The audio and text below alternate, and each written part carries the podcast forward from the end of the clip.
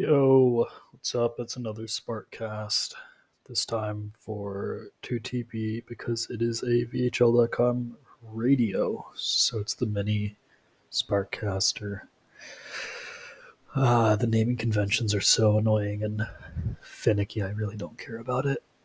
it it's interesting that I realized that I don't do what I do for my VHL.com articles, where I just use a song name that I'm listening to at the moment and then I just write something. But for my podcast, I give it like the whole title and all of that. But I guess I do have to follow a little bit of the precedent that I've set for my podcast to have um, some standards, at least for myself. But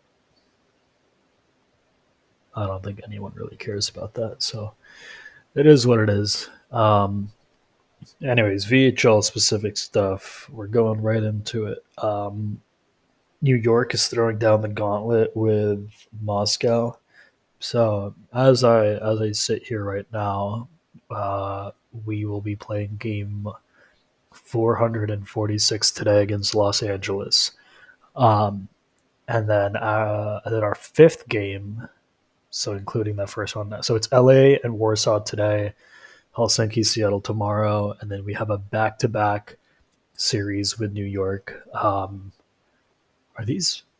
And and they're both home games for us too. Um, so two back-to-back home games in Moscow against the Americans, and that is the plan for our little gauntlet. So last week or so, I had uh, talked a little shit, mainly because I saw something interesting. I saw that New York had the lowest goals against in the league, but they were going to miss the playoffs. So I was like, you know what? Let's let's do a little um, VHL.com, like some research or whatever. Go back and see when was the last time that a team led the league in fewest goals against and somehow missed the playoffs. And I went back to like season 60 and I didn't find anything. And I really doubt going before then when there's only like eight VHL teams that there is any possible way that a team with the least goals against could miss the playoffs. But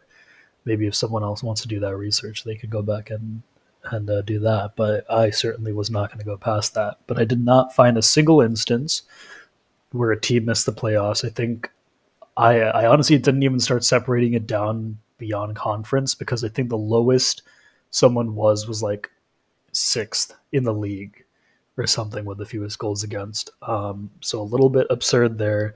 So I was uh, talking my shit to New York, saying uh, they would definitely be making some history. They managed to do that. Right now, they are tied with Chicago. Um, for the final playoff spot in the North American Conference, although Chicago has a game on hand and also an extra uh, regulation or overtime win. But Chicago on a loss four on a, or on a four game loss streak, so that's definitely gonna play some role in it. But obviously, these games against Moscow are going to be pretty critical for them as well because obviously you don't want to have a O2 sim or even go into the playoffs with a really bad record against any uh, playoff team because you never know. You might have to face them at some point uh, in the playoffs. Specifically for us in New York, though, would be finals, which I don't think either either team is really thinking about as of right now. We just like to both make the playoffs with decent seeding for now. But yeah, so it'll be an interesting little situation here. Unfortunately, those games are looking to be played on Saturday, which I think both Steezy and I will be out of town for.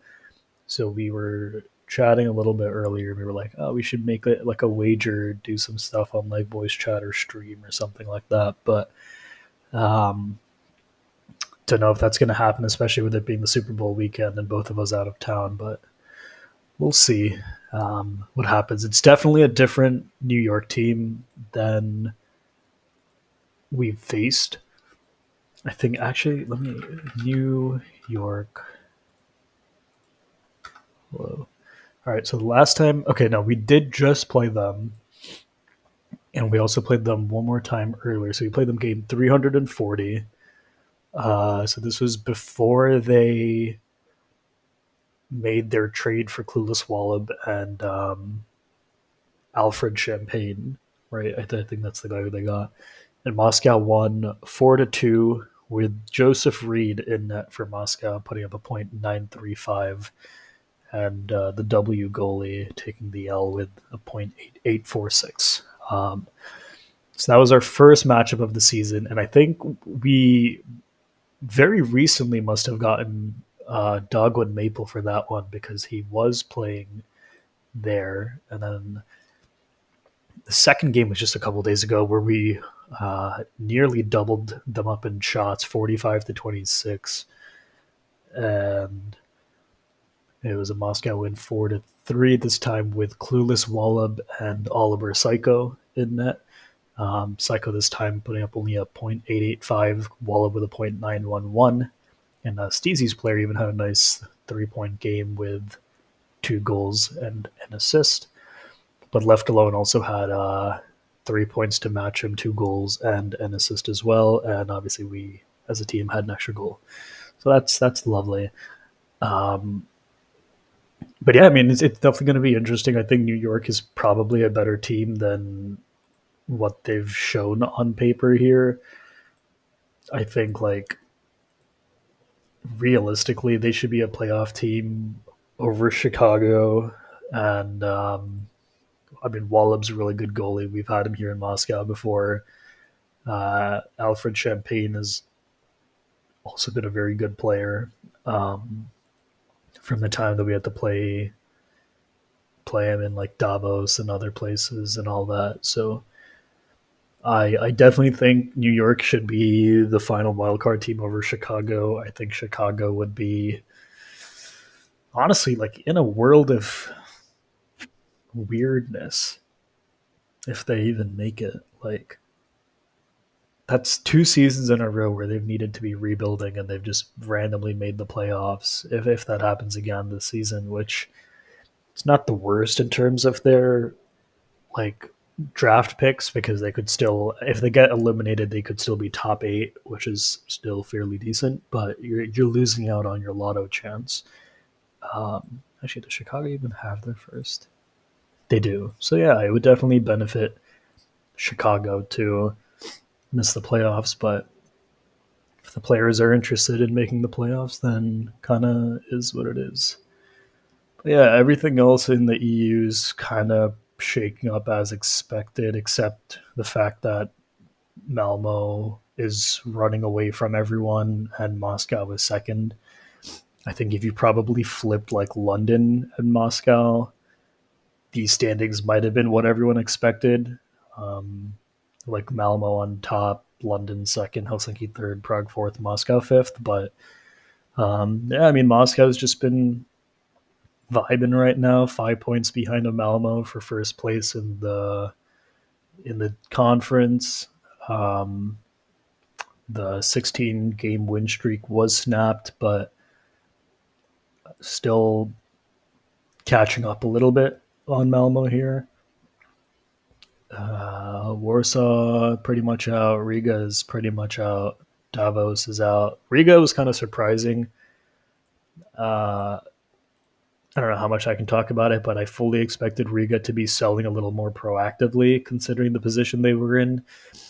And I don't think they sold anyone at all. So they have um, some veteran players like Sax Justice, uh, AK92 with the hoodie, Bebe Shrimp, all of whom are either retiring this season or next, and none of them got moved. Sorry, I'm getting the yawns. Um, but yeah, like none of those guys were moved. I know that there was some discussions um, between teams and Riga, but I guess Riga just didn't want to pull the trigger on any of that. So definitely a bit of a brutal situation for Riga.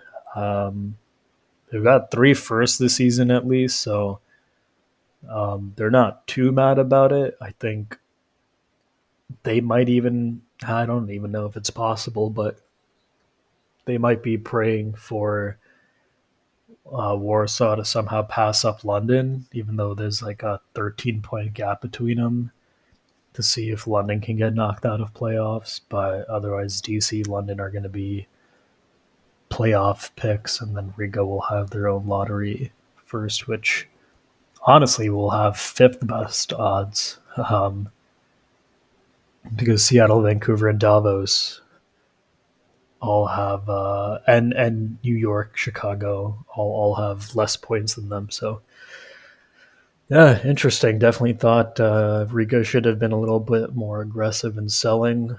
Warsaw managed to get some folks out, and uh, then they started performing a little bit more, which is a bit funny. But yeah, we'll see. Um, I think three more games left in the season series against New York.